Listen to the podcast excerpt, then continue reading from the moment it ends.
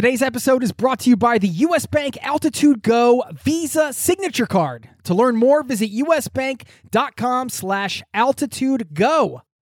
One of the challenges of traveling is managing your money. If you're tired of getting crushed by bank fees and exchange rates, you need to check out wise dot com. I have been a customer for over ten years. This is the easiest way to connect all of your finances internationally. It's been essential for me, first as a traveler, then later as a digital nomad and an expat living abroad, running a business from around the world. You get one account, which allows you to send, spend, and convert money internationally, all without hidden fees or exchange rate markups. You can join sixteen million customers. Learn how the Wise account can work for you by downloading the app or visiting wise dot com slash travel. That's wise dot com slash travel. Thank you to Wise for supporting today's show. This episode of Zero to Travel is brought to you by the twenty twenty-four Nissan Pathfinder with seven drive modes. The Pathfinder's available intelligent four by four is built for even the most epic journeys. Learn more at nissan u s a dot com. Historically, most of the people who undertook a pilgrimage, like the famous Camino de Santiago in Spain, did it for reasons of faith, but many modern-day travelers, regardless of their beliefs, began tackling them because it's a unique way to discover a destination. At the same time, pilgrimages can also act as a journey of self-discovery, but is having that intention a good thing? I think sometimes having an intention, like a very specific intention, can be overwhelming, and having that expectation can feel weighty. That was today's guest, Kari Gale, sharing a bit about her experience hiking five hundred miles from the French border into Spain on the Camino de Santiago, which is a big topic we hit on in this episode. And many of the perspectives she shares, I believe, can be helpful and healthy ways to think about any type of trip. In any sort of travel, having a sense of curiosity over expectation is a really great place to be. And curiosity can, of course, lead us down new rabbit holes we may not have considered before. And perhaps today's episode offers a new one for you. If you've been documenting your travels through journaling, that's a pretty common way to do it. But have you ever considered painting? It's not something I've ever considered before, but it's something that Kari teaches. She captures her time on the road with a paintbrush and shares some tips around this style of journaling, as well as some of the benefits that go along with it. Don't get me wrong. I love a good travel photo just as much as the next person, but when you draw something, you are cementing that memory in your brain, and it is, it's wonderful. All of that and much more coming your way in the interview segment of today's episode, plus a shout out to a listener in this community who just got through something all travelers must face at some point. So I want to give her some props and get this show going, shall we? Buckle up, strap in. Thanks for being here, and welcome to the Zero to Travel podcast, my friend.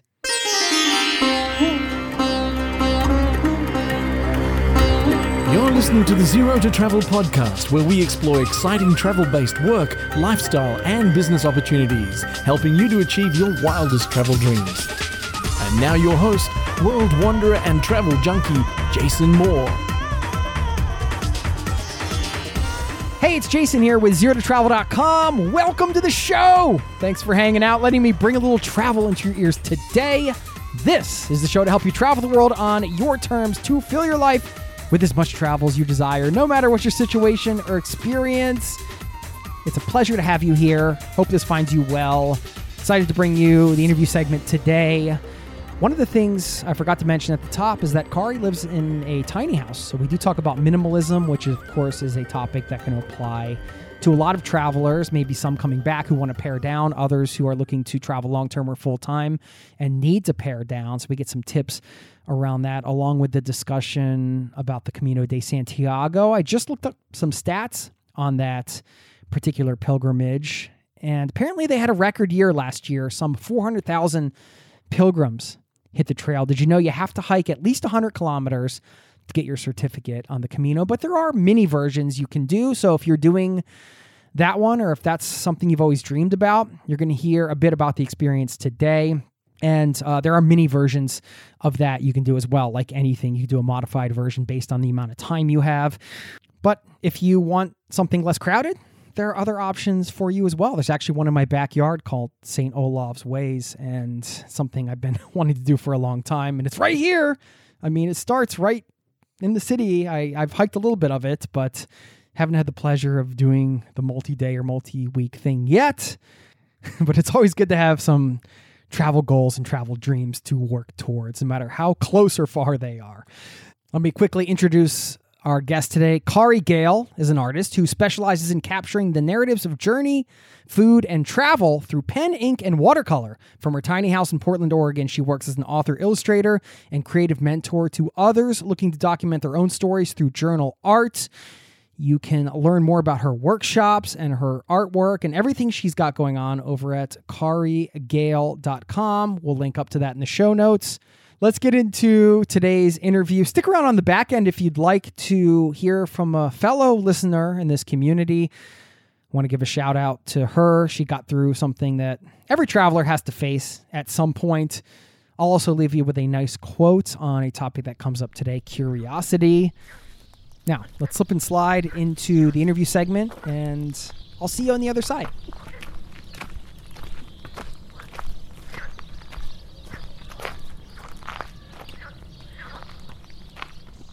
Essentially, I'm from Portland. I don't really, I don't think of Coeur d'Alene, Idaho as my hometown. You know, I think of Portland as my hometown. So fifteen is kind of a tough age to move. Gosh, you know, I moved at, in ninth grade, I moved schools in tenth grade. I moved schools in, at my senior year. So I moved four times in high school. And uh, yeah, it was, some of it was not I couldn't, I didn't have any control over it. And then last, the last move to my senior year, I actually did have control over it. It was something I wanted to do. So, um, but yeah, it definitely makes you, um, it gives you the ability to really uh, walk into a group and start talking. And, you know, it's just those awkward years, but it, it made it, I, it was forced me to kind of come out of my sort of more shy shell and become way more extroverted because I had to, you know, meet people. So, Um, yeah. What would you it's say? A, you're, you're, where are you an introvert, a, outrovert, extrovert? Honey, I used to think I was a introvert, outrovert scale. I used to think I was a massive extrovert, and over through COVID. And then, um, in the relationship that I'm in, my, my partner is a, we've been together almost four years and he's very much an introvert. And I think being around him and COVID, I think I would call myself an ambivert is what they call it now. Or is that right? Peace me. Yeah. It's called, it's called an ambivert because, you know, we think of ambidextrous, and they've coined this new term for people that are like half extrovert, half introvert. So I still really love, uh, you know, I get energy from people, but I also need my alone time. So I'm not, I wouldn't call myself one or the other now. For sure. I need, I need a lot more alone time than I used to. And maybe that's just aging. I don't know. Do you think the bouncing around in, in school during that time maybe contributed to your confidence to travel? Yeah, absolutely. I do think that my, you know, those early experiences, um, you know, traumatic though they may be, you know, finding the friend at lunch, um, you know, I think it did, it did contribute it to my independence and my ability to, to be, um, be out on my own for sure. So, yeah. Well, I should say, Kari Gale, welcome to the Zero to Travel podcast, my friend. Thank you. Thank you. Of course, uh, we can find your work at Kari Gale dot com, and we'll link up to all this stuff in the show notes. We have a lot to talk about. So many different parts to your journey that I think uh, travel, obviously, I think being a, a big centerpiece. But yeah, I saw somewhere, maybe it was in your about page, that you like spontaneous late night karaoke. So I always like to ask people what their go-to karaoke song is. I kind of have a go-to karaoke artist, and that is Pat Benatar. She's my muse. I love her, love her, love her. And she has endured. I saw her live um, at the Zoo concerts here in Portland a couple years ago. And she was, of course, with her husband. And, you know, they've been a duo for He was, wrote all of her songs, um, and she was phenomenal and did not, she was as powerful as she's ever been. And it was so inspiring. Um, yeah, I love her. So I, you know, uh, I would say We Belong, Love is a Battlefield, any, any of her classics, except I don't really do Hit Me with the Best, with Your Best Shot, because that's kind of overdone. So I'm going to go with the other ones. Well, actually, she doesn't do it anymore. I read that. I don't know if you read that about her. She, oh. she said she vowed to stop performing that song live because of the yes. sort of messaging behind it. Yeah. Yeah, she's I'd a pretty actually bold move, one of your big hits. You know, I think that says a lot about who she is, and I, I don't know her. I mean, if, Pat Benatar, if you're listening to the Zero to Travel podcast, you want to come on, please. We love you, Pat. There's some people Googling right now, like Pat Benatar. Yeah, totally. And I think most most young youngsters, they know the songs, but they may not know the artist. You know, they may they've yeah. heard the songs, but yeah, yeah. Well, I like when somebody's willing to take a stand like that, that, you know, you know, it's probably, you go to a Pat Benatar concert, she's, you know, there are people that are sure want to hear that song. They're not going to hear it because Pat's just like, I'm not singing the song anymore because I don't believe in the, the lyrical messaging behind it or whatever. And it's just like, well, you can think what you want. I'm just going to stand up for what I believe in. Yeah. Know? I love that. And because she has so, so many hits, it doesn't really matter. If that was her one big one hit wonder, then, and actually you'll laugh at who I saw her performing with. Who, who, guess who opened for her? Just guess. Steve Winwood? Rick Springfield. Whoa. And there, to be honest, I didn't really know any of the songs except Jesse's Girl. So I was, I was surrounded by a crowd of, of women about maybe ten years older than me, maybe. And they were going crazy and they knew all the words. And it was, it was, it was more fun to watch the audience than to actually watch, watch the performer. Yeah. If I could write a one hit wonder, I would be thrilled. I don't know if anybody's like, poo-poo's, oh, that band, they were just a one-hit wonder. It's like, well, that's more hits than I've ever had. I totally agree with you. And if they did, you know, if they were a good financial person, then they rode that one-hit wonder all the way to the bank and are still getting, you know, royalties from that song. So absolutely. You're in your tiny house right now, huh? I can see. I am, I saw the and it's video. It's kind of funny because you can see my. To, I didn't really. Your booze collection? My booze collection is right behind me, you know? um, yeah, I, it's, I laugh when I do Zooms or or calls like this because you can see it right behind me. It looks like I, I partake more than I do. But Well, you know. I mean, you do have draw like some wonderful drawings of cocktails too. I do, yeah. I actually, I love drawing food. Um, food and travel is really my, lo- which is kind of, sounds kind of um, strange for an illustrator, but um those are the things I love. So I like to draw them. People should check out the link in the show notes, but I was looking through your portfolio and your website and just some beautiful work. We're all going to get into how that, I have a lot of questions around painting and travel and kind of like how those go hand in hand for you and, and creativity and stuff like that. I guess I first want to ask you, what kind of a corporate employee were you? I was actually a really good corporate employee. Yeah. Um, I ten years, right? Uh, almost eleven. Yeah. Yeah. And I, um, I, I'm a strange beast in that I really, I'm very organized, super detail oriented. I'm this, a very strange artist in that I have this very different side. So I, I, I, I'm the girl that if we're doing like an art show, Uh, if I'm trying to plan like a group art show, I'm the one that like corrals all the artists because I'm the organized one. And so I have a very, um, very, you know, big part of, of who I am is, is sort of, dare I say admin? That's horrible. Organized. Let's say organized. Is it though? I mean, you know, it's good. I think it's a good thing, right? Uh, There's yeah. like that.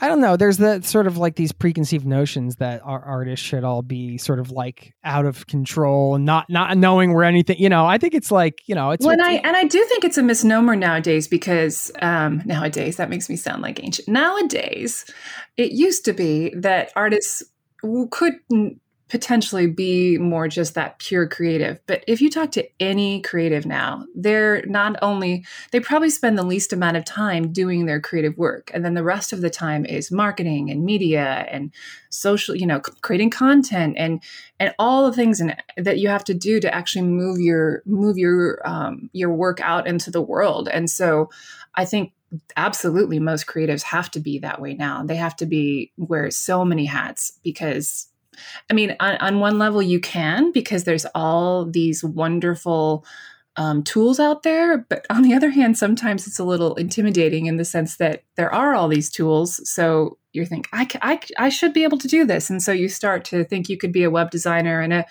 you know, uh, you can do all the things. And in many ways that takes away from your creativity. And so it's a hard balance to, I mean, I'm doing that right now. I'm just, I'm redesigning my site and trying to, um, hopefully within the next few months, I'm going to be getting some of my travel workshops um, online in the way that you'll be able to download the classes and take them whenever you want to. And that's a whole, I mean, that's a whole nother skill set. And so it's, um, but I can do it, you know, I can, I can learn. And so it's, uh, you know, if I was a little bit uh, more flesh, I probably would, you know, hire someone that's that's professional to do that. But because I can learn, I do, you know, I, I have the ability to go and, and and try to do that myself, which I think most, you know, most creatives are are doing that. So we have to put that hat on. It's the solopreneur's curse in some ways, but also, I mean, there is all the things you mentioned, marketing and branding or whatever, all the things that are tied in with that. There's creativity in that, of course, too. Sure. Right? So absolutely. It's just a little bit, a different, that. a different way, you know, of, of expressing your creativity. Yeah. But like you said, I think that is always a tough balance. The idea that, okay, I can do this. I can figure that, like, I know I'm capable of figuring it out, or, you know, I, I know I have the capacity to dive in and figure something out because I've done it before. So I can figure out this web thing and I can figure out this next thing, and, and balancing that with, like, at what point do you actually get the help? That's where I see a lot of the burnout happening with a lot of nomads or online business people or whatever. It's like at some point there's a tipping point where the burnout sets in, and, and you're just like, I, I know I can do these things, but I can't do it all. But then do I have the funds to actually invest? And that's always a tricky line.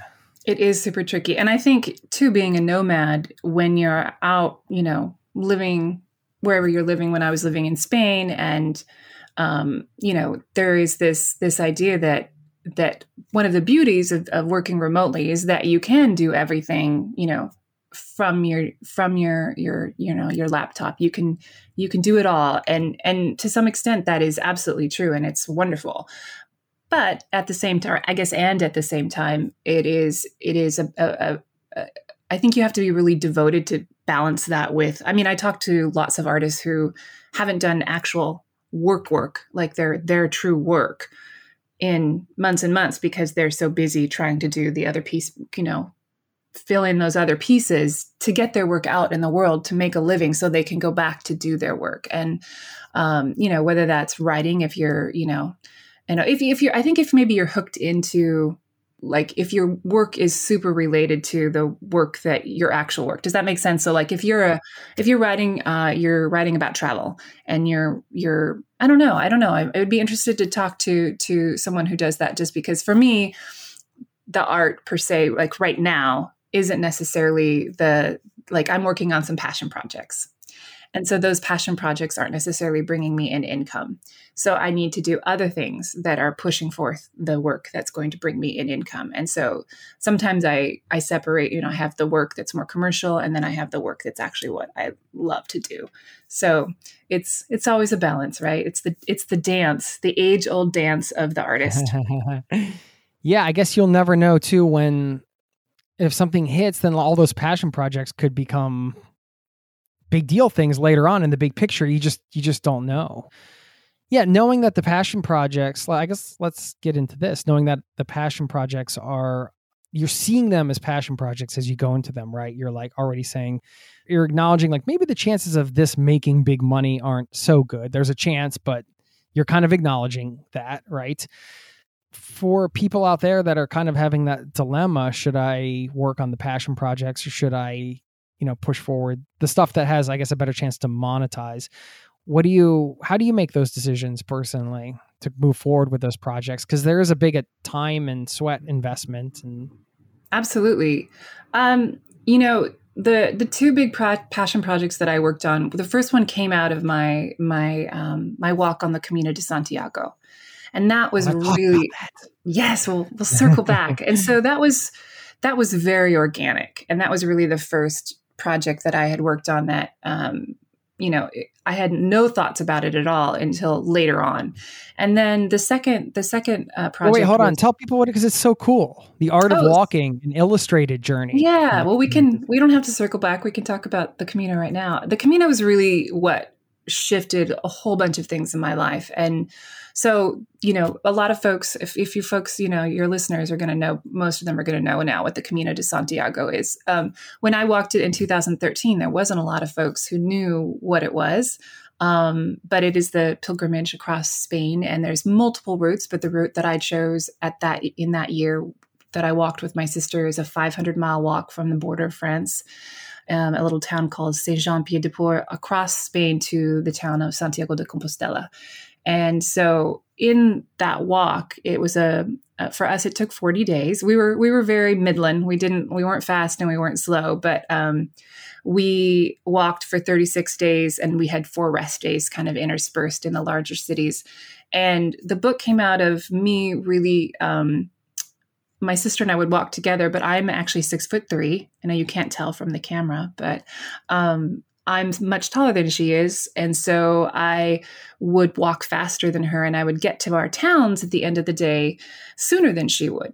And so I would, um, I would basically grab a glass of wine from the albergue, and I would sit on the edge of the trail. And the reason why I would do this is we had decided not to bring anything digital with us. So we left our phones at home, which was quite a big deal, even a bigger deal now, but it was so, so incredible. I was so glad that we did it. But what that meant was, is when I entered the town, you know, there's small towns, but there would still be, you know, I don't know, ten places to stay, perhaps. Sometimes there was only one, but if there was ten places to stay, I would go to the first place that we had thought we were going to stay at, and it might be full. So I would have to go find a bed in another place. So it wouldn't necessarily be right on the trail. Now, if you walk the Camino, there are signs and symbols, there's shells and arrows to guide you along the way. So you don't really need to have a map. You can just follow these signs. Um, and so I would get there, I would go find us a bed. And then if that bed might not be on the actual path that my sister would be walking. So because we didn't have a phone to say, hey, I'm in the blah, blah, blah, I would get my wine. I would go back to the path. I would sit down right where, you know, the path crossed that area, and I would draw. I just started to draw. And so I hadn't really ever done this before, but I had taken a, a class. I've always been an artist, but I'd never done any journal art before. And I decided to take a journal with me and that little kit of paints that you probably saw on my website, which is now sort of, um, it's part of my travel workshops. But um, my my aunt had actually shown me how to do that from a workshop she had taken. And so I had this little kit of paints with me, and I decided, well, I'll I'll take this with me and see what happens. And I so in this waiting time of waiting for my sister, I would draw, and this ended up happening every day. So I ended up starting to do this kind of ritual, wonderful ritual of drawing every day. And the thing that was really beautiful about it was that it wasn't me going and finding the most beautiful thing to draw. It was literally what was in front of me. So it could have been a you know, a cracked wall. It could be um, a broken down house. It could be, you know, in some cases it was my coffee cup that I was drinking out of, or, or my wine glass, you know? So, um, so after forty days, I had more than forty drawings. Um, and, uh, later on I, um, I decided to, to take those drawings and, and make a book out of them. I, I walk the Camino, um, after a really hard divorce. And so not that it's so funny I say that, I'm like, every divorce is hard. That's kind of part and parcel. But I, I did it as just a way of sort of grieving the loss of that marriage, and then sort of trying to figure out where I was headed next. And so part of the book is really my, um, the, the kind of prose in the, in the book is, is directly from my journal during that time of like kind of what I was walking, walking, literally walking through and, and emotionally walking through. And so that was really, you know, when I say passion project, I don't think it could get more personal than that. Like it was really me expressing, um, these feelings of, of, you know, um, grieving my marriage. So, but, so I decided to publish that, and, um, it really gave me this wonderful experience of publishing a body of work. So, you know, that first drawing out of the gate, you look at the first drawing and compare it to the end, you can see the progression of my skills in the sense that I, you know, when you do something for forty days in a row, you can't help but get better. And so um, that's one of the things that I teach in my workshops, this thing of just like wherever you start, if you if you if you enter into a practice and you do something every day, you're going to get better at it. You can't help but get better. So um, it's fun to show a body of work over a period of time. And I prefer that over like perhaps like a painting, like just one painting where you choose your best and I show it to you. I like the humanness of the sort of the the fallibility of seeing those earlier works, you know, and it's showing them within the context of a time period. And so, um, so that was really my first passion project. And it really, um, I love books. I love reading. I love illustration. Um, I grew up without a television. And so that is sort of where, when I really want to relax, it's reading that I go to. And so, um, so my second passion project came out of my time that I stayed in Iona. And it was a book as well. It ended up being kind of a very similar project where I was living on this island, um, which it's an incredible island if you, for your, for your listeners that haven't been there. It's tiny. It's uh, hard to get to, but once you get there, it's it's a stunning, stunning place. And um, so Iona's off the coast of the Isle of Mull, which is off the coast of Scotland. And you basically take a train from Glasgow to um, the little seaside town of Oban. And then you take a ferry across to Mull, and then you ride a, a bus across the Isle of Mull. And then you take a ferry from the Isle of Mull across to, um, to Iona. And there's about a hundred residents on the island. There's no cars on the island. It, I mean, you can't take a car on the island. There's a few cars for the residents, but I stayed in, um, the only hostel, which is now turned into um, a self-catering hostel, but it was a, a hostel at the time where you would come and um, and there was, you know, there was people from all over the world there. It was really, really cool. Um, and I stayed there for a month in um, in February and a month in November. So I got the two ends of winter and um, and basically just lived on the island and drew on the island and heard stories from the, the residents and just um, got basically did a handful of drawings. The reason why I started out is in order to do the artist residency, I had to do a little show. And so I did these drawings um, for that first month in February. And then when I presented the drawings, the residents, we were, you know, I was sharing my stories and I shared my book of uh, the Camino. And one one older lady raised her hand and she's like, so you're going to do a book about our island, of course. And I, I kind of looked at her and I'm like, you know, maybe I will. And so it just planted this seed. And I came back that November and then and did a whole nother month of work. And with those two months of drawings and writings that I had done, I was able to put together a book. And so that was my next book. So neither of these these these projects, I knew they would make pretty much zero money. And well, um, yeah, and I didn't. It sounds like the first one was necessary to get the artist residency for, in the second one. Is that right? Yeah. Well, the first the the first the first uh, you know group of drawings. Um, The, the first group of drawings I had to complete uh, for the book, you know, um, my Iona book, were, were part of that book. And so then the second group was really like just me pursuing, continuing to kind of pursue that. And so um, it was, you know, I sell those books literally on the island. So I, you know, you can go to the, the, the, there's an incredible gift shop called Iona Craft Shop, and you can go on the island and you can buy that book right there and you can buy it on Amazon. It's very, very cool. And I've had multiple people email me who have bought my book on the island. And, you know, you know, I don't know how many I've sold over the years, but those little emails that I get are so Um, they're so precious to me. Like when someone says, I took this book and it, it, it, it, it helps me remember my time there. It's so, you know, it's so important to me. And so, um, those are the things I love. And so I have to supplement those passion projects with some way to actually make a living, you know? And so that's the balance. And so the way you, your original point of how do I balance that is I do find other work. I do contract work. So I do contract work Um, with events, I do contract work, project managing. Um, you know, someday I hope organically, maybe my art would, would be enough for me to exist solely on that.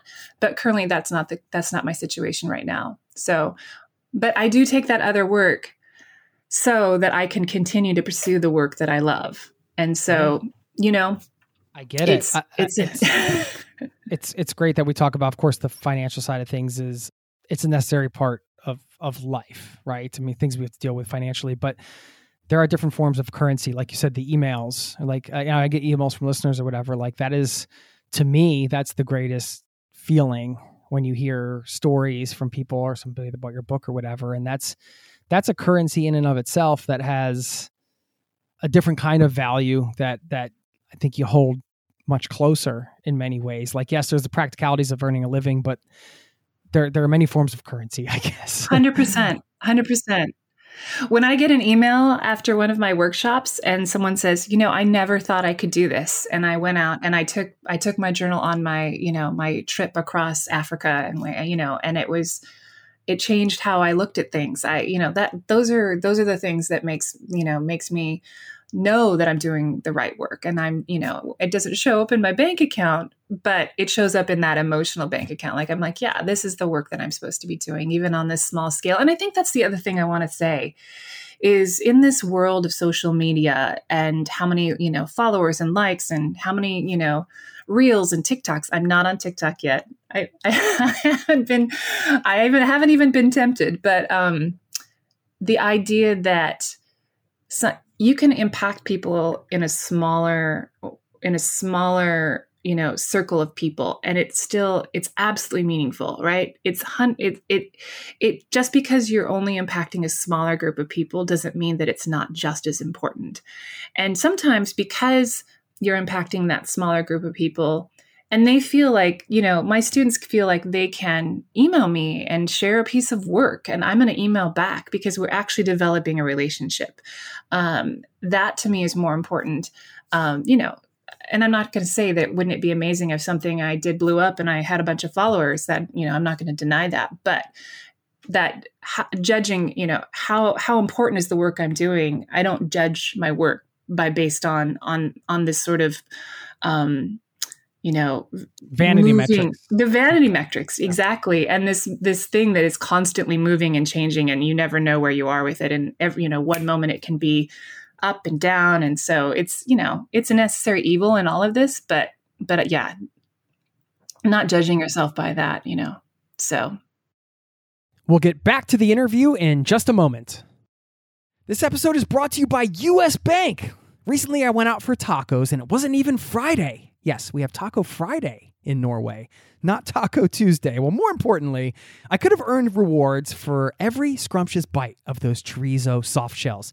Introducing the U S Bank Altitude Go Visa Signature Card. Earn four times points when you go out for dining or order takeout and restaurant delivery, including tacos. Plus, you can earn two times points when you shop for or order your groceries, two times points when you need to fill up or charge up at gas stations and E V charging stations. You're even rewarded with two times points just for your favorite streaming services. Go to u s bank dot com slash altitude go to learn more about how you can earn twenty thousand bonus points worth two hundred dollars if you spend one thousand dollars in the first ninety days of opening your account. Win big with the U S Bank Altitude Go Visa Signature Card. Visit u s bank dot com slash altitude go to apply. Limited time offer. The creditor and issuer of this card is U S Bank National Association, pursuant to a license from Visa U S A, Incorporated.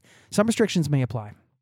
This episode of Zero to Travel is presented by the twenty twenty-four Nissan Pathfinder. From muddy jungle paths and snowy trails to rolling sand dunes, the twenty twenty-four Nissan Pathfinder has the capability to take you to some of the most epic destinations on Earth. We're excited to partner with Nissan because our listeners know we love to celebrate the joy of exploring the world and finding the best off-the-beaten-path destinations to visit. And there's no better vehicle for that than the twenty twenty-four Nissan Pathfinder. With seven drive modes, the Pathfinder's available intelligent four by four is built for even the most epic journeys, and it even has the best towing capacity in its class, up to six thousand pounds, so you can bring the fun with you. But Nissan also knows that it's not just about where you go.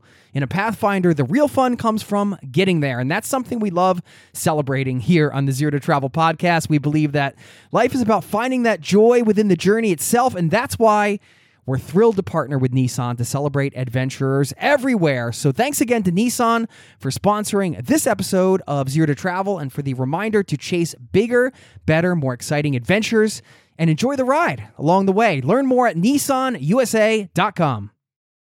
Now, back to the show. You mentioned uh, this allowing you to see things differently with journaling in this way.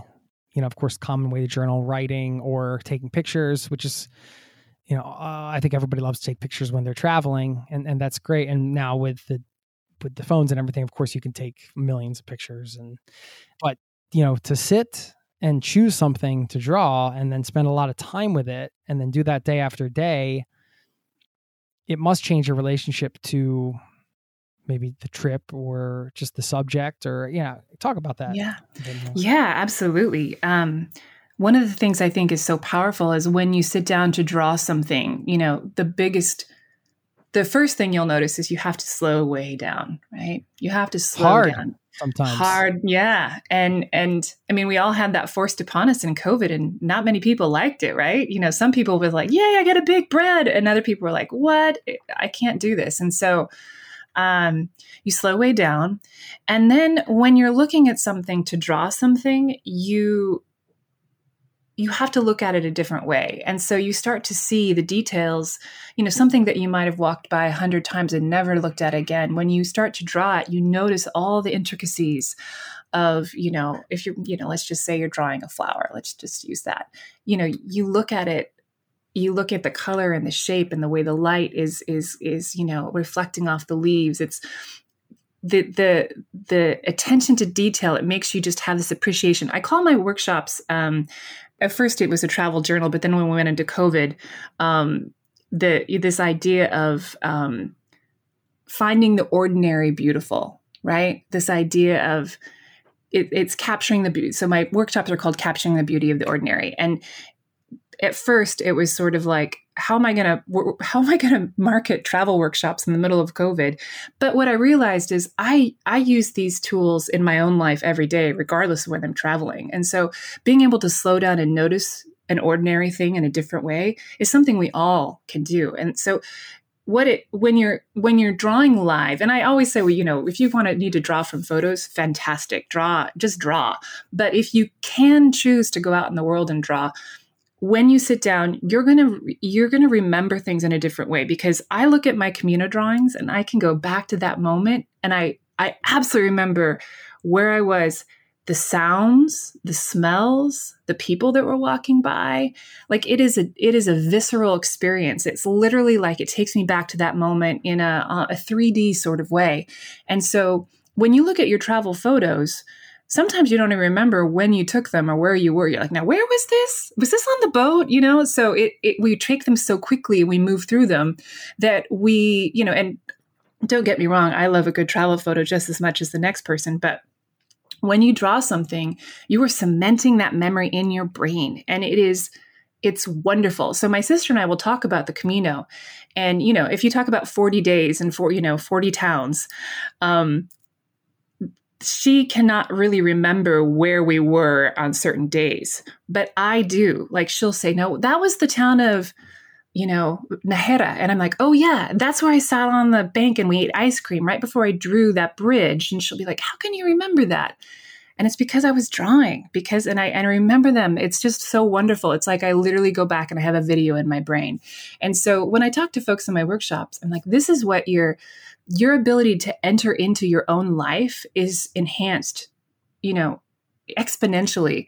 And so this kind of idea, you know, we talk a lot about being present in, in, you know, current day, but it really is this idea of being present. And I think when folks go on a, on a trip, um, whether you're a long time traveler or where you're just getting your two weeks on your, you know, your yearly vacation, we want to enter into that time. It's so precious to us. And so being able to do, to do that in a very different way, um, I think is so valuable to people because it changes the way they look at not only the trip, but just it changes the way they look at things when they come home as well, I, I think. Yeah. The memories we carry with us from our travels, that's what we have from the trip, right? So if we can enhance those in some ways, drawing is sounds like for you and, and your students. And I'm really intrigued by, I love the idea of, yeah, not being limited to a medium like writing. I mean, you could, why not sit down and draw something? That just gets you present yeah, in a different way. Yeah, I do both. I do both. So in my journals, there's equal drawings and writing, and I do I do them in, you know, I don't I don't choose one or the other. I, you know, so it it it's, you know, I think the combination of the two is the most powerful, for sure. When you went on the Camino, you mentioned coming off the divorce and and kind of this idea of figuring out, kind of working through that, figuring out what's next. I don't know. I, I'm curious about your thoughts on the intention behind the trip, like having an intention like that behind a trip, that can be, that could be sort of a loaded thing for some people, maybe like, hey, you know, it's sort of like the, I'm going to go travel around the world and find myself thing. Right. But at the same time, it gives you the physical space to kind of work through things. You know, you're going to get that space. You're like leaving your phone behind. You're sort of, the trip in and of itself is almost like, if you think of it as like a blocking out this, this kind of time to just sort of go in with this intention. I'm just curious how that, how having that intention worked for you and how you kind of worked through those things as, as you were going along. It's difficult to explain, I'm sure, because it's all happening in real time, yeah, up and down, but. You know, I think there's two there's two ways to think about it. One is, so I have a friend who's literally on the Camino right now. Hey, Tony. He is walking the Camino del Norte, and um, and he this is his second Camino, and we talk a lot about the Camino. Um, it's, you know, when you when you meet another friend that's walked it, it's, you know, it's this wonderful wonderful moment because, you know, you get to talk about it as long as you want to, um, but. We we talked a lot about intention because I think sometimes having an intention, like a very specific intention, um, is can can be overwhelming, and having that expectation can feel weighty. You know, it's like, oh, I have to make this decision, or I have to I have to come up with something related to this incredible, you know, incredibly hard moment. I have to have a breakthrough. I have to have a breakthrough, an epiphany, right. You know, and, and it's like when you, epiphanies aren't forced, you can't force an epiphany. Right. And so, uh, especially when you're, you know, you're getting closer to, to Santiago, you're like, oh God, I've got three more days to come up with this. So I got three I, more days to have an epiphany. Come on, brain. know. Um, you know, for me, I think it was less about having um, having that expectation and just needing the time. So saying, I need time to process this.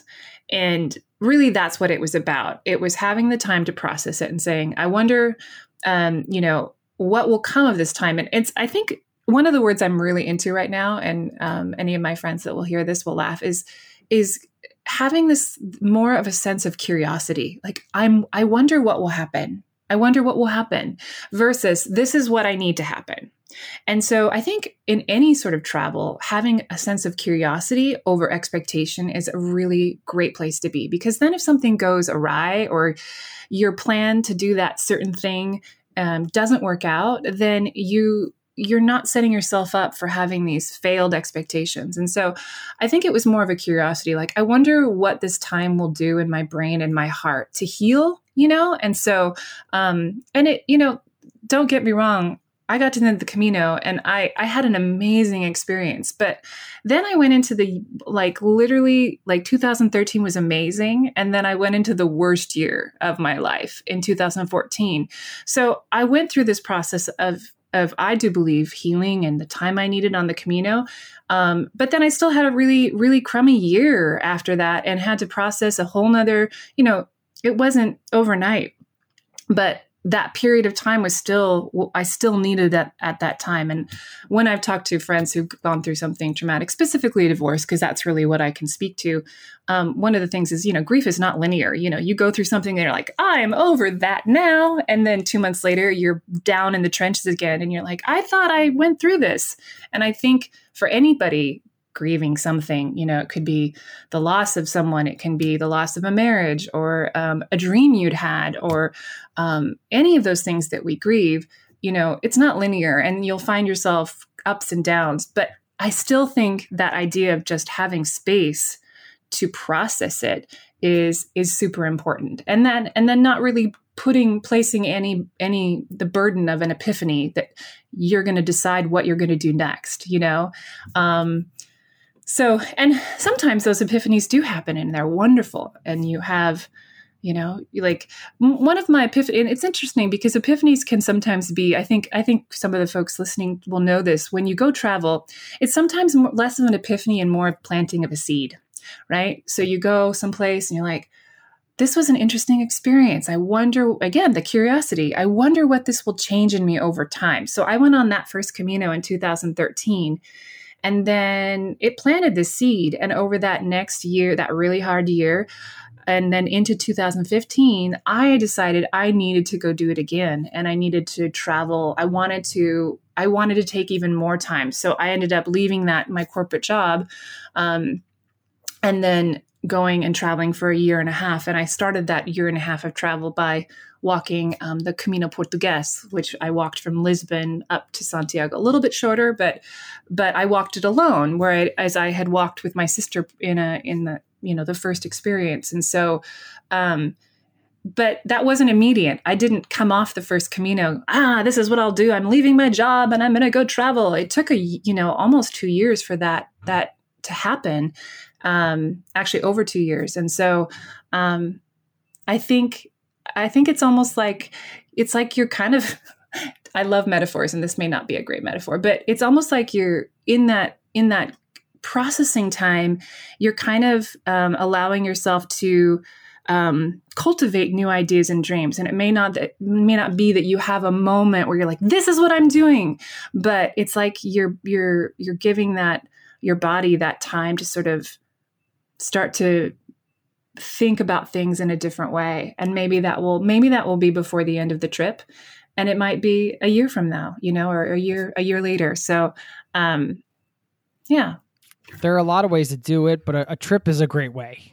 Right. I, I, of course I might be biased. This is a travel. I know, right. But you are really forced to kind of get out of your routines, and you're in a totally new place for X amount of time. And it just gives you that box within which to have a lot of these things that you're describing. I love that idea, the the sort of I wonder line of self-questioning, right? I wonder what will happen if I do X, Y, or Z. We talked about it with travel, but you could apply that to, you know, career or any one hundred percent. Other I, that is my, it's my mantra right now, because I'm trying some really interesting things. Um, I, I, I don't have, I'm, I'm, once I kind of came out of the corporate world, I, I couldn't, I can't go back. And that just means that I'm doing things really differently. And I don't have as much money in the bank as I, you know, maybe would want to, but I, I have that sense of adventure, and um, am constantly being, you know, saying to myself, I wonder what will happen if I go this route or I go this route. Um, so, but I did want to harken back to one thing. The other thing about the Camino that's really different in that space of processing is the walking, because you're walking at least, you know, you're walking probably eight hours in that day, maybe not that long, but you know, faster walkers, but you're walking a real, your, your whole day is walking, you know? And so every day for weeks on end. So, um, you know, where other trips, you might pack them full of adventures and distractions, wonderful distractions, don't get me wrong. But when you're walking, you don't have a lot, a lot to do. And so, you know, you can listen to your music or you can talk to other pilgrims, but there's a lot of time to think. And sometimes people go crazy. Like they're, the first few weeks, it's just, it's overload, right? It's all, like, like people trying to meditate. They're like, I can't do it. I can't, I can't I keep can't my brain. spend this much time with myself. Totally. And so, um, you know, it, everyone does it a little differently, but yeah, that, that is the biggest thing about the Camino. And, and that, that grew in me um, a um, a love of long distance walking, which unfortunately I've been having some significant health problems these last, not you know back issues, body issues, where I haven't been able to do any of that. I mean, and and certainly I haven't been really able to go anywhere to do that. Um, you know, I can do hiking here in my own backyard. Of course, I'm in Oregon, but um, I had w- was able to do some other long distance hikes after that, and I'm hopeful. I'm super hopeful that I'll get to do it again, but but. I I had made a vow after that that Camino that my traveling would always be based around these long distance walks, because it just was so enriching. It I felt it felt there. It, it's very strange, Jason, but getting from point A to point B in a, in a you know on a day, it felt more satisfying than anything I'd ever done. And it was the most it was the simplest thing I'd ever done. And so you know. It it was strange how, and, and I talked to all these other pilgrims, and so many people felt the same thing. It felt so satisfying, um, you know, body, soul. And um, so I, you know, it's kind of, and you talk to Camino, people do it over and over again. You know, they, they go back and they keep doing it. Most people at the end of their first Camino think, I'll never do that again. That was really hard. But then then they're back. And so, and, or if they aren't back, they're thinking about going back. And so I think it is, it is kind of an addiction because there isn't another feeling like it. And so that long distance walking, um, and, and then being able to see the countryside, such an, it's such a, you know, we talk about slow travel, like you're, you're in it. That's the slowest travel you can do. So what does being a pilgrim mean to you? There are several aspects of being a pilgrim that appeal to me. Um, one of the things about being a pilgrim on the Camino, and, you know, we come to the Camino with all sorts of uh, incredibly different backgrounds, but when you are a pilgrim, you are all kind of, you're all walking in the same direction. You all have the same common goal, and it levels the playing field. And so everyone has a backpack. Everyone is, has shoes, and everyone's just walking. And and the other thing about it is everyone's trying to get rid of their possessions because they don't want to carry them with them. So you only have the barest of essentials. And so it it's really wonderful because it is, um, you know, I can look at someone, I don't know if they're a doctor or a barista. You know what I mean? Not that baristas are that, you know, hey, baristas, I love you. But, you know, I can't tell who's who. And it's really beautiful. It's this very, um, I don't know, it's this, it's a spiritual experience because you, everyone is kinder. There's this, this, this, I, I mean, I guess I'm talking less about what I think a pilgrim is and more of what I've experienced on the pilgrimage. But um, there, there's this ability to be um, open and honest. I, Okay, you know, we have so much divisiveness in this country right now, or at least you're in Norway, but in America, it's it, it's pretty intense. It's worse than, you know, any time I've ever experienced. It's hard to have conversations with people. Um, but somehow that shifts on the Camino and people put that aside and people are are are uh, respectful and kind and they listen to each other. And you can walk up to someone and you start sharing your life story. And you share more in five minutes with that person than you did maybe with a really close friend because there's this openness where people are um, uh, just more receptive. And so um, when I think about pilgrimage, I just think, I think because everyone knows that, you know, whether you're there because you went through something intense like a divorce or you're just trying to take space in your life, everyone feels there's this commonality and it binds people together and it's so wonderful. And um, so there are other long distance treks I've been on. And I think each trek can be a pilgrimage. I think it depends on what you're, why are you taking that time to process? Um, you know, pilgrimage is, is, you know, I, it's a Catholic route. The, the Camino is a Catholic route. I am not Catholic. Um, there was definitely, I think people find um, a sense of spirituality on those those those paths, regardless of their background. And it might just be the ability to see see things in a in a different light. But um, but I do believe pilgrimage does it because you are taking time and space out of distracted, busy lives. You have the ability to listen to things, experience things, enter into maybe spaces that you haven't before. And, and really that's really what a pilgrimage is, is to shift that, shift that dynamic in your life. We talked about intention a bit, and it, the way you're describing it, it sounds like the, if you're going to put a, an intention as an energy around the Camino, perhaps it's one of, hey, let's, we all agree to be really open here, which totally opens things up in a lot of different ways because, you know, you might feel open walking around Madrid, for example, but that doesn't mean the other people you pass, you know, they got their things going on and they're going to work or whatever. So that, that adds a totally different dynamic. So spiritually, what did that do for you, mean for you, anything? You mentioned it wasn't really tied in with a Catholic faith, even though it's a Catholic faith tradition, which is another thing I think that fascinates me about pilgrimages because they, their roots are in Catholicism often, at least some of them, and other other religions have their own pilgrimages and stuff like that. But there's some historical base within a faith. But now people go on these pilgrimages, and it seems to me, correct me if I'm wrong, that most people that do it aren't doing it because they're the most devout Catholics, right? But they're doing it for their own religion, if you will.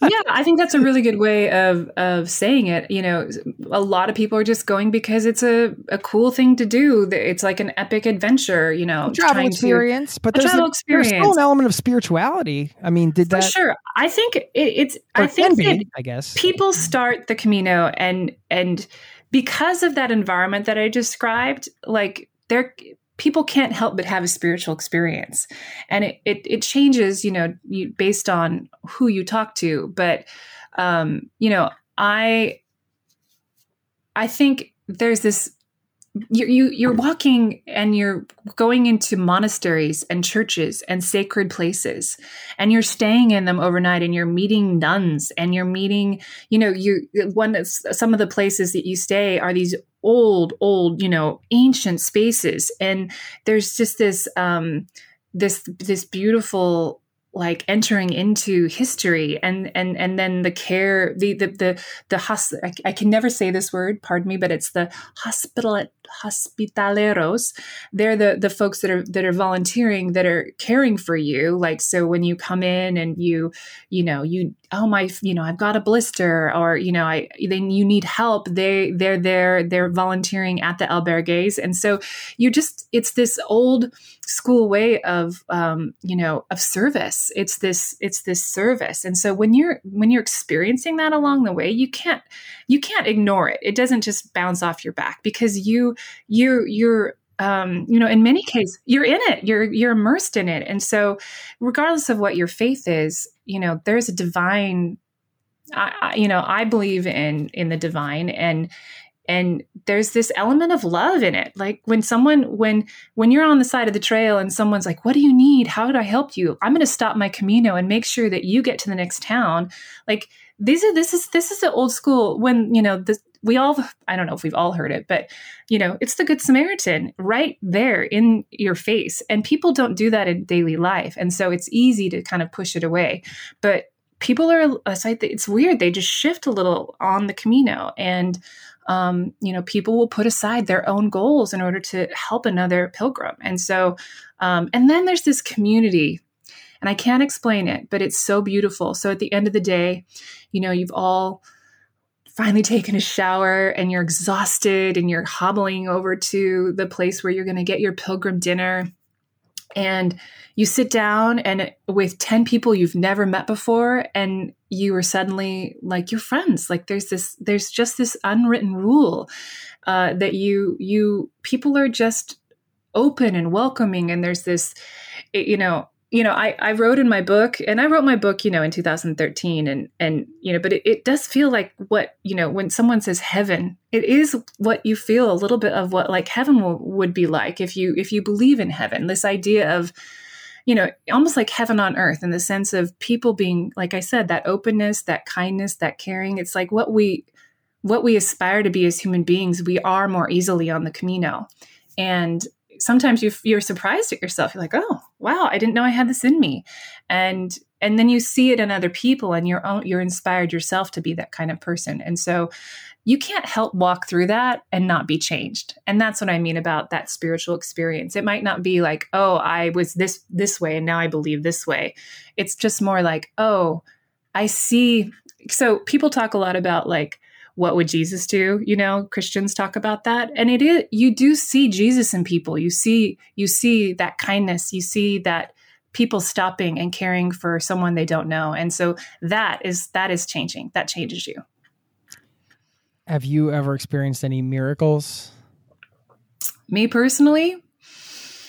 Oh, depends on your definition of a miracle. Depends on your definition of a miracle, not mine. uh, I grew up Christian, and so I still have my definition of a miracle tends to be water into wine. Although there was a wine fountain on the Camino, and I think that was a miracle. You literally, there was, you walked by this wine. It was a, a place, you know, you're walking through all of these, these vineyards. And of course you hear about it. You're like, oh, it's the day of the wine fountain. And you get to come up to this, you know, it's right on right on the path. And there's this little, like, it's like a little lever on the side of a building. And you go up and you put your, literally put your water bottle and, you know, and it has a little sign like, please don't take so, you know, don't, don't fill your water bottle. But, and then you, you know, you get to partake of this wonderful wine. And that did feel a little bit like a miracle. So the miracle there was that you turned your water bottle into a wine bottle. Yes, exactly. Exactly. Hey, I mean, uh, a liter of wine will take you through the day into the night, I, I I would imagine. We'll get back to the interview in just a moment. Would you love to have an incredible cup of coffee every day? I've tried it all. I've done the pour over. I've done the French press. But I tasted an AeroPress coffee many years ago, and immediately I was sold. I had to get one. AeroPress is a patented three in one brew technology. This combines the flavor benefits of espresso, pour-over, and French press all into one compact portable device built for travel or home. I love things you can use in both places. This device has over fifty-five thousand five-star reviews in over sixty countries. AeroPress is the best-reviewed coffee press on the planet. I've owned one for so many years, I don't even remember how long it's been. And they are under fifty bucks. So they also make an exceptional gift, thoughtful, proven, tasty, and travel-oriented. Who wouldn't love that? Now, you get twenty percent off just for being a listener of this show at aeropress.com slash zero to travel. That's AeroPress, A-E-R-O-P-R-E-S-S dot com slash zero to travel. That will save you twenty percent on checkout. Thanks to AeroPress for supporting today's show. Hey, it's Jason here. Did you know you are invited to join the first ever Zero to Travel community trip? Yes, we're planning a trip together. We're headed to Morocco November thirtieth through December ninth. And you can get all the details at zerototravel.com slash trip. It's open for booking now. We have thirteen spots left at the time of this recording, and you have until the end of March to book. So if you're interested in traveling with an amazing community, this community, a small group of people, on an incredible journey through Morocco together with me. Sign up over there at zerototravel.com slash trip to get all the details. Thanks for listening and hope to see you there. Now, back to the show. The coming back, you had the rough year. I mean, I'm just wondering at what point the tiny house came into play. I guess oh, I'm yeah. bringing this up because it feels like, first of all, I love that you were inspired by the Scandinavian design because you're Dan- you have Danish background. Is that right? Yes. Yeah, okay. That's my my heritage. Who's Danish? My dad. I my my uh, my grandparents way back, but Rasmussen. I my last name is Gale, which is my mother's maiden name, which I took after my divorce um, because I didn't want to keep my married name. But my original name, my maiden name, was Rasmussen. Okay. Yeah. Yeah. There was a very popular video of you giving the tour of the house. And so if people want to see it, we can post it in the show notes, but uh, just a couple of quotes I pulled out of there. One is, you know, having this home means to me freedom.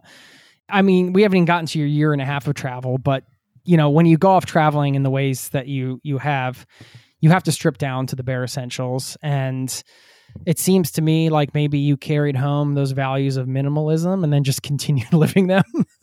A hundred percent. You're right? Absolutely, yeah, okay. Jason, you're, you're, you're right on. Like I came back and I remember coming back and looking at my closet and I was just overwhelmed by the amount of clothes that I had. And I thought, you know, especially, and especially after my year of travel. So, so after that year and a half of travel, Um, you know, I walked the Camino, I spent time in Scotland, I spent a lot of time in Spain. I did some exhibits of my journal work in Spain. Um, and so I, I had lived for a year and a half out of my backpack. You know, I pretty much had two outfits, you know, very similar to the Camino in the sense, you know, I had a few more things, but, um, I came back and I just felt overwhelmed. I had stripped way down because I had sold everything I owned at that point when I left to go travel. So I'd sold my, I'd already sold my house. Um, when I went through my divorce, I sold my car, I sold all my furniture. Um, I had a handful of boxes, but I still, I remember opening up my, my clothing box and just being like, oh my God, what do I wear? I have so many things. And so I actually gave a lot of that stuff away. And, um, one of the main The main reasons that I started thinking about the tiny house is as I was traveling, I thought, how do I go back into this world and not have to go back into the corporate world? How do I how do you know, it used to be, I used to be like, when you switched a job, I thought, how do I make as much money? How do I keep this standard of living? I need to make as much money as I was making prior or more. You know, that's always the goal. Make a little more, make a little more. So I, I, I wanted to flip that on its head and say, how can I live with less? Because that will mean that I don't have to make as much money. And so I started thinking about tiny homes. My sister had always been interested in tiny homes. I was very much not an advocate of tiny homes. I thought, she's crazy. And, um, when I was married, my ex-husband and I tripled the size of our house. I wanted bigger, bigger, better. But then in that world, that year of traveling, I started living in all these tiny spaces, and particularly the Bothy um, on Iona. The Bothy is like a, it's like a little caravan. And I lived there the first month that I was on Iona. And it was just this beautiful, beautiful space, but smaller than my tiny house. Um, didn't have a bathroom. Um, had to use the hostel. But it was... It was, I was so at peace there that I thought, I think I could do this. I think I could do this. And so I started thinking about it and planning for it. This is one of the seeds that we talked about that get planted, yes, right? Absolutely. Absolutely. And so over that year, I started writing to my dad, um, Um, and he, he passed away in twenty twenty, but he was an architect, and he liked the idea of designing my tiny house for me. And so, Uh, probably in that November, I remember calling from Iona, and um, one of my very rare phone calls, and saying, hey, I think I want to do this. Let's move forward. And part of the reason that I was able to do that is I have a really wonderful friend whose property my house is on, who um, is one of my closest friends, my friend Tom, and he had offered to let me put my tiny house on his property in downtown Portland. I mean, it's really close in Portland, not downtown, it's on the east side, but close in Portland. And so Um, I had these little pieces come into place, and I thought, I can do this. And this, this is, this is what will be one of the main reasons that I'll be able to come home, and I won't have to get that, that go back into that corporate job. And so, so, and I'd already stripped everything down, Jason. So one of the things that was easy for me versus another person, we, you know, a lot of people are like, I want to build a tiny house. I have to start getting rid of things. I had already gotten rid of everything before I even decided to build a tiny house. But you did so put I, the work in already. You did that. Yeah. Yeah. yeah It'd it been this journey, you know, this slow, this journey of slowly getting rid of things. And so it was almost like, hey, I better do something. Otherwise I'm going to have to start reaccumulating things. And I don't want to exactly, do that. It's like exactly. A barrier against reaccumulation. Yes, well, and you know, it's so funny. Even in two hundred square feet, I do a I do a purge every year. You and have to, right? Yeah, you, you still accumulate, and um, you know, you really have to be really wary. It, it, it isn't something you're like, I'm a minimalist now, and I will be a minimalist forevermore. You have to really kind of recommit with, you know. Every time you bring something into your home, you're like, okay, well, what's leaving? Or do I have space for this? Or is this really important? Usually when I go shopping, which is not very often, I'll, I have a need. So there's very rare, it's very rarely that I go shopping and just try to buy something like, oh, I'm, I want that. I, I usually have a need. Like I have, I, my jeans just, just ripped in half. I need a new pair of jeans. So I need a I bottle go, of tequila for my food collection. I mean, I do have four spots there. So there's only four bottles of liquor.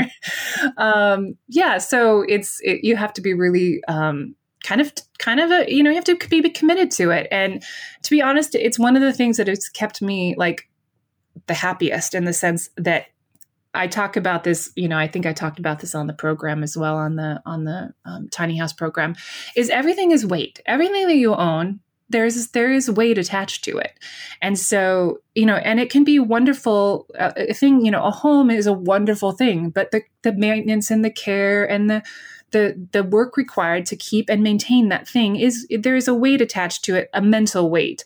And so, um, for example, I didn't have a car for years, and now I have a car, but I only have half a car because my sister and I bought one together. So we were like, I need a car for these things, but I don't need a whole car, in the sense I don't need it all the time. So my sister and I made this agreement, and we trade it back and forth every week. So this week I have a car, and I, I do all of my errands and my shopping and, you know, my appointments. And I just know that that's, we, we trade every week. So I know that's the week I'll have the car. And then the next week I don't have that car, but I have half a car payment, half of an insurance payment, and it works out great. So, but that is a very different way of thinking. Most people would never think, how do I um, you know, how do I, how do I simplify this? You know, um, we just think I need a car, so this is what I'll get. Now, granted, again, I know that I'm very privileged in that I have a sister who will work with me, and yeah, we get along really well. You guys well. are tight. Yeah, you've gotten along. Yeah, so that's not always possible for people. And tiny homes aren't possible. I'm not an advocate of a tiny home for everyone. You know, I people ask me, you know, would you, would you and your partner live there? And I'm like, no. We're both very tall, and this house is perfect for one person. And I get that, you know, with kids and a dog, I see those shows with families in tiny homes, and I, I don't know how they do it. God bless them, but I would not do that. And so, um, you know, I'm not a person that I think you can be.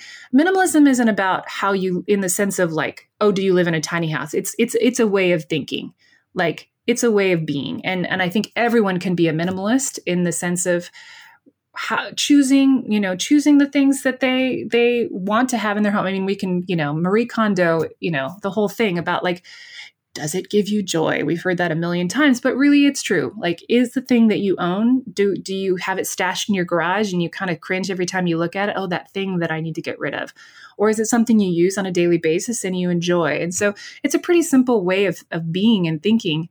Um, it just takes a little bit of work and devotion, you know, just like going to the gym, you know, you're like, I'm going to commit to doing this today and being this way today. Well, I mean, what is like your number one piece of advice around that? Because that's something a lot of travelers have in common. Like, you don't have to be moving into a tiny house to be, I mean, at least from like the feedback I get from listeners, a lot of people that are having to sell their stuff to travel. If you want to travel for an extended period of time, you might want to, even if you're going to keep your stuff in storage or whatever, even just going through that, usually people pare down in some ways, right?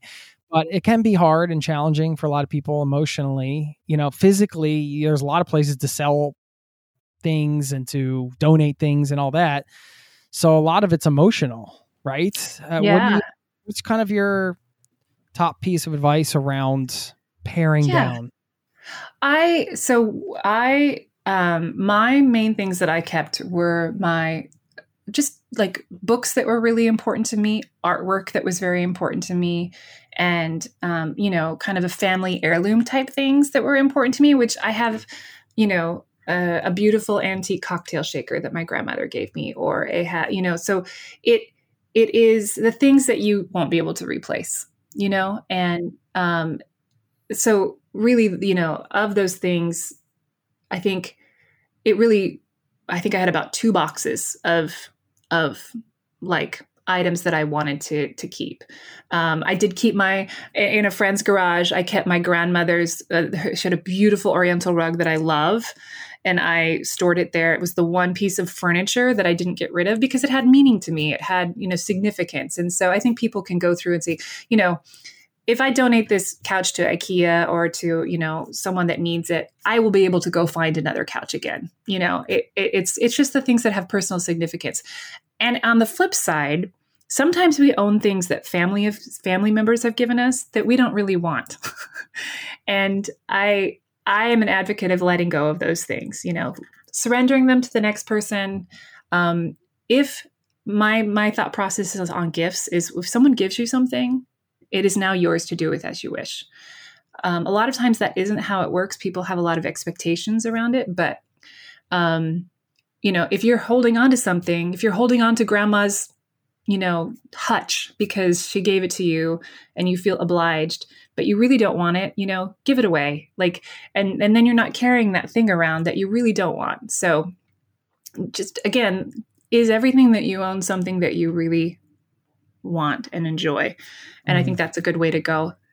Yeah. Thanks for that. I think it's a beautiful sure. thing that your dad's creative spirit gets to live on in your home every day. I mean, he helped design the home and everything where you live. And that's just, I think that's so lovely. It is. He, he was an incredibly talented architect, and it was, and we, you know, we were, um, we weren't super close, uh, at all. It's kind of a, uh, understatement. But we were able to be really connected during this process. And it was probably the most connected I'd been to him as an adult before he passed away. So it was a mm. real gift. Yeah. Mm. Becoming an art teacher, uh, I got a couple more questions for you, then, then we'll let you go, because I know you got a busy day today, but the uh, one thing you said on your website, you said, I never thought I'd become an art teacher. It's one thing to draw and paint. It's completely different to tell people how to do it themselves. It seemed out of reach, mostly because I doubted my ability to bring something of value to my students. This is imposter syndrome rearing its ugly head again. We talk about it a lot on the show. I'm just curious about how you kind of overcame that mindset for yourself to push forward and, and do this. And it seems like it's something that you get a lot of joy from, you know, and you're getting feedback from, from students and people are coming and showing you their pictures and everything. Uh, it must be a nice feeling, but you had to get to that point where you could accept yourself as a, as an art teacher, right? For sure. Because I, my, my education was all self-taught. So I didn't have, I had one really great class, and that class actually really served me really well. There's a lot of things I learned from that class that I use in my workshops, but Um, I felt, I felt like I had to reverse engineer what it was that I was doing, in the sense that I would just go sit down and draw, but I wasn't really using a lot of techniques that, you know, I didn't learn this in art class. And so I couldn't go back to those techniques and think, I'll teach this to someone. And so um, I didn't really know, I had to think, what got me to this point? What am I doing right now? How am I, how am I creating this? What kind of, how am I using this color? How, how am I using these lines? Um, and, and think, you had to how go all meta I? on your own process. Yes, right? I totally had to go meta. It was, it was incredibly intense. Like, what and am like, I doing right now? What am I doing? And, and sometimes, you know, what I would do is I would sit down, and so I just, I'm pretty excited because my, I just, just did for the first time uh, about a month ago, my first kind of two oh one class. I've been doing my one oh one class for a long time. And I just, um, I'm kind of one of those classic procrastinators. And so unless I get committed, I'll get committed. Like someone says, we think you should do this class. And I say, oh, I think I could do it. Yeah. You know, well, yeah, yeah, we'd love for you to do it. And then I commit to a date. And then about three days before the date, that's when I get that class together. um, and I, I remember sitting down and just working through a painting and literally making notes on every stroke I was making. And that was the way I was able to kind of, kind of cull the information I needed for that second class. But going back to that first class, um, I only created a class because I was doing um, I was doing an Indiegogo campaign for my for my my Spanish exhibitions, and I was you know raising money for that, and so it was kind of the big goal. And I thought, no one will ever buy this, and someone bought it, and it ended up that I ended up not doing the class for that person because they they had basically emailed me, and they were like, hey. They were this wonderful couple that I ended up living with after I came back from Portland. They were like, they were like my second parents. They were my biz, biggest supporters, and they bought the, they bought the, you know, the big money ticket item. And then they like, we just wanted to support you. We don't really want a class. And I was like, oh, thank God. And so, but it saddened me because I was like, okay, I had, I had put it out there. And so I had started to think about it. And then it wasn't until honestly, until like two years later, that a friend of mine who I was, I was in a creative group with, and we would meet and draw regularly. And she had seen my journal work, and she is a go-getter. She's like one of the most motivated people I know. Her name's Tiffin. And she, she's like, do you teach that? And I, we were literally sitting there. It was like a December. And I said, yeah, I've thought about doing a class. And she said, okay, so when are you going to do it? And I said, well, what do you mean? She goes, well, because I want to buy it from my mom. I want to fly her out here because her mom lives, you know, I think in middle America somewhere. And she's like, she's like, I want to fly her out here. And um, so can you do it next month? And I said, uh, sure, let's pick a date. So I picked a date, and she literally texted her mom. She's like, okay, she can do it. Great. We're, do- we're coming to your class. It was like all within about a five minute period. And I said, okay, I I guess I'm doing a class. I mean, nothing really like somebody flying their mom out to for accountability, right? Just like, I cannot let this woman down. No, I know. So I, she literally, like, it was a kick in the butt. I don't know that I would have done it had she not done that. And so um, I did. That was my first live workshop, and then and then literally COVID hit, and so and then it took me about. about a year to figure out, you know, you know, to do the whole online thing. And so, um, So I was kind of just pushed into it in a beautiful way. And I'm so grateful, because I think that imposter syndrome would have sort of kept me paralyzed, because one of the other things about the imposter syndrome, I think imposter syndrome goes hand in hand with perfectionism. And I tend to be a perfectionist. And so I'm like, well, if I can't do it the most perfect, perfect way, then I just won't do it at all. And, you know, I don't know who said this. There's probably multiple quotes out there, but but done is better than perfect is, I think I heard that. I think Elizabeth Gilbert might have said it in in her book, Big Magic, which is a fantastic book for any artistics. So, but um, but this idea of, you know, just putting it out there, and you can improve it over time. It doesn't have to be this perfect thing when you when you put it out in the world. It can be it can be what you have now. And that's really hard for me. So I've had to overcome that and think, okay, just get it out there. And every time it is literally, it's it's like pulling teeth. Like I'm like, I don't want to put it out because I want it to be just a certain way.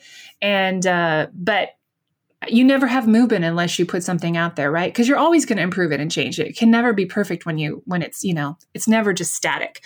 And, and that's what I've had to learn. And so, um, yeah. That that's the key. I think that's always a help. That's a helpful reminder, right? Like, you know, hey, how am I going to feel about this in six months? Well, even if I think it's perfect right now, first of all, can I get it to be perfect? And even if I did reach that unattainable perfection, in like a week, I'm probably going to think this this needs. Oh my like, god!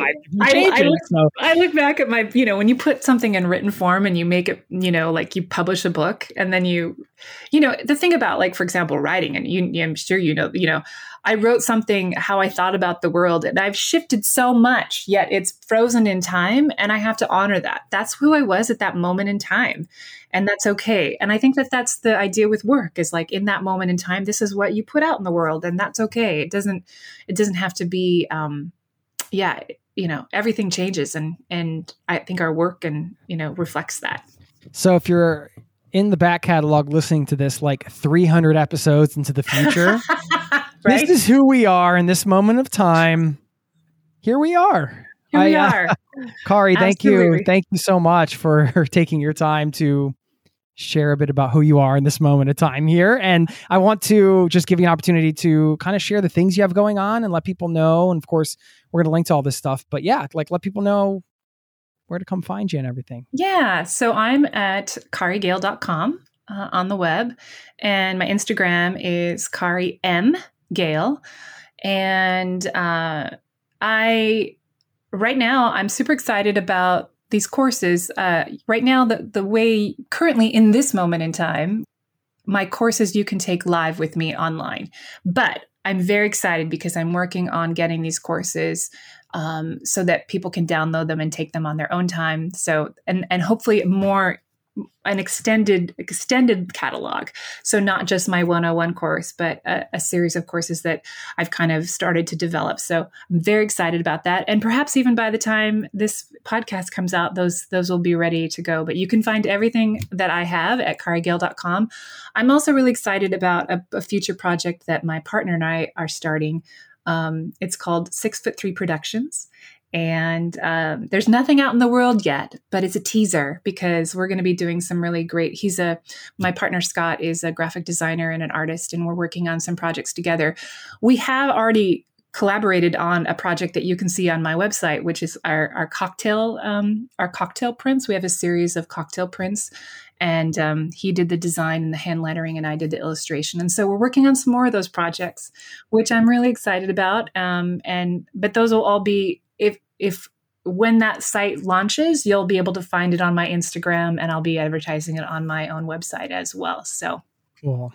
Well, thank you so much for your time and sharing everything today. I mean, beautiful, beautiful artwork. I encourage everybody to go check out the site. I'm looking at some of the Oregon pieces you did right now. It takes me takes me there in, in a really cool way. And like I see, you got one for the Japanese gardens here, which we were just at some months ago. And uh, just really amazing stuff, and love your story and your honesty. And thank you so much for just being willing to come on and yeah, just, just share. I really, truly appreciate it. And I hope we can stay in touch. Thank you, Jason. It's been a pleasure.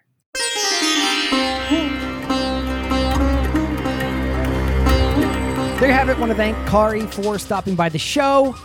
for the wonderful chat. Really enjoyed that. Hope you did as well. I'm going to leave you with a quote on curiosity in just a moment. First, I want to give a shout out to a listener right here in this community who left me a voicemail just the other day.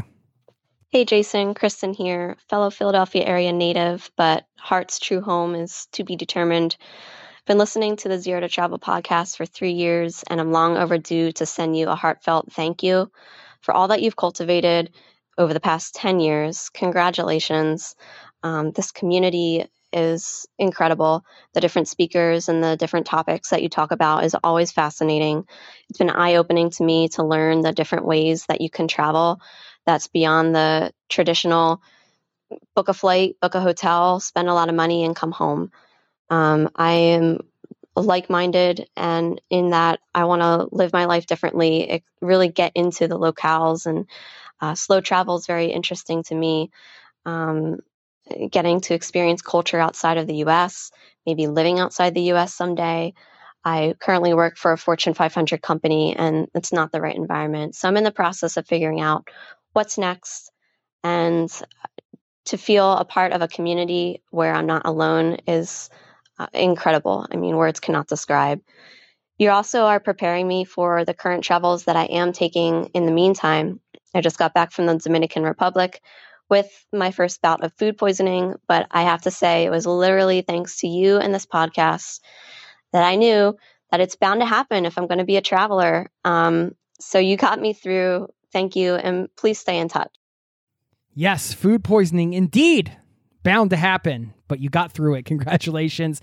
And thank you so much for the kind words, Kristen. Honored to have you as a part of this community. I'd just like to share these messages to remind people listening here, you're not alone.